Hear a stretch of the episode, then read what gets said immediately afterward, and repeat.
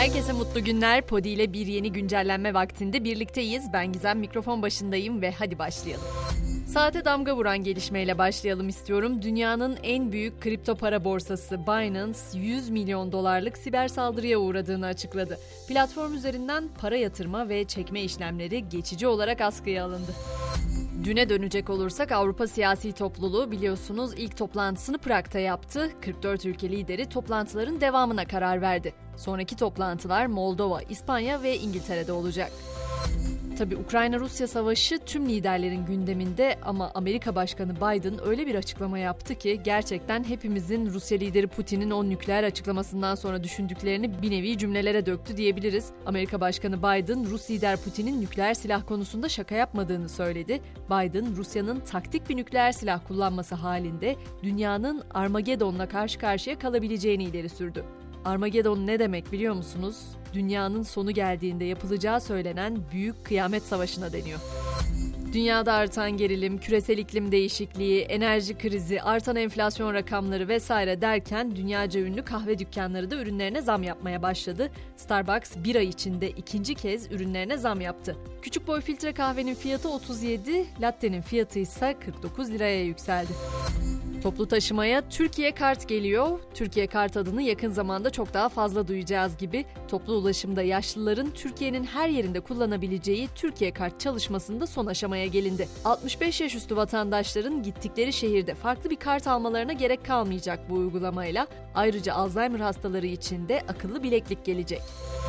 Şimdi biraz meclise gideceğiz. Basın, sosyal medya ve internet haberciliğine ilişkin düzenlemenin 12 maddesi daha meclisten geçti. Buna göre internet haber sitesinde yayımlanan içerikler 2 yıl süreyle muhafaza edilecek. Ayrıca düzenlemeyle basın kartı başvurusu niteliği ve türleri de yeniden belirlendi.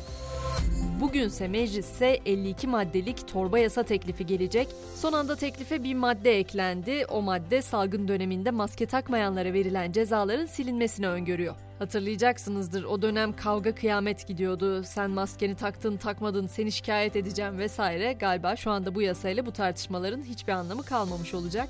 Torba yasa teklifiyle ayrıca KYK faizleri 2000 liraya kadar olan icra borçları da silinecek. İhracatçıya çifte pasaport, elektrik ve doğalgaz desteği de torbada yer alan diğer maddelerden. Şimdi biraz yargı koridorlarına geçiyoruz. Amirallerin Montreux Sözleşmesi davasında son duruşma bugün yapıldı ve savcı mütalasını açıkladı. 91 sanık için beraat, 12 sanık için de 12 yıla kadar hapis cezası talep edildi. Peki neydi bu Montreux bildirisi? Geçen yıl Kanal İstanbul projesinin Montreux Anlaşması'nı tartışmaya açacağı gündem olmuştu. Tartışmalara diplomat ve emekli amiraller de katıldı. 126 isim Montreux Sözleşmesi ile ilgili bir açıklama yapmıştı. Yayınlanan o bildiride Kanal İstanbul projesi eleştirilmiş, Montreux'ün Atatürk ilke ve devrimlerinin önemine dikkat çekilmişti.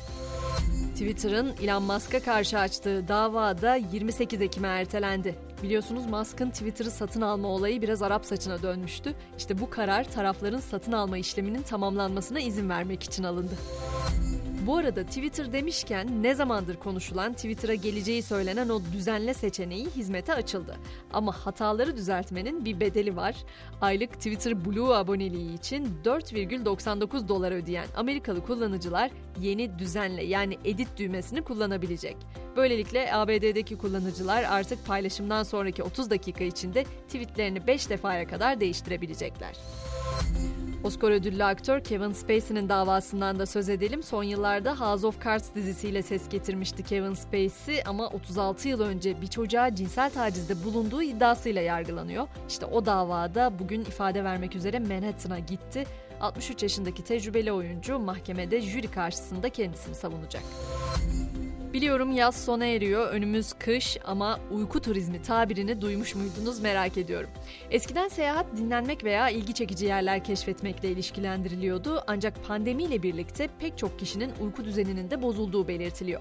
Uyku alışkanlıklarını iyileştirmek için tatile çıkmak alışılmadık bir yol gibi görünebilir ama uyku turizminin giderek popülaritesi artıyor. Bu tür otellerde uyku kalitesini artıran pek çok etmen kullanılıyor. Oda parfümleri özenle seçiliyor mesela ya da sunulan bazı uyku programları vücut sağlığını ve uyku düzenini iyileştirmeye yönelik imkanlar sunuyor. Artık sadece dinlenmeye ihtiyacım var diye değil, uykumu düzenlemeye ihtiyacım var diye de tatile çıkabiliriz yani. Tabii ki spora da bakacağız. Fenerbahçe UEFA Avrupa Ligi maçında Aek Larnaka'yı 2-0 yendi. Trabzonspor ise Monaco'ya 3-1 mağlup oldu.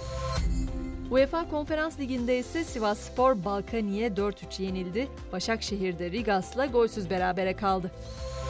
Pota diyelim Türk Hava Yolları Eurolig'in ilk maçında Fenerbahçe Bayern Münih'i Almanya'da 74-62 mağlup etti. Avrupa Ligi'nde bu akşamsa bir diğer temsilcimiz parkede olacak. Anadolu Efes'in Sırbistan'ın Kızıl Yıldız takımını konuk edeceği maç saat 20.30'da başlayacak. Ve noktalarken file diyeceğiz. Kanada'yı 3-0 yenerek Dünya Kupası'nda çeyrek finale yükselen A Kadın Voleybol takımımız F grubundaki 3. maçında bu akşam Amerika Birleşik Devletleri ile karşı karşıya gelecek. Bu maçın başlama saati de 18.30 olacak. Bu güncelleme saatini burada noktalıyoruz ama akşam saatleri için Podi ile güncellenme vakti bir kez daha sizinle olacak. Görüşmek üzere.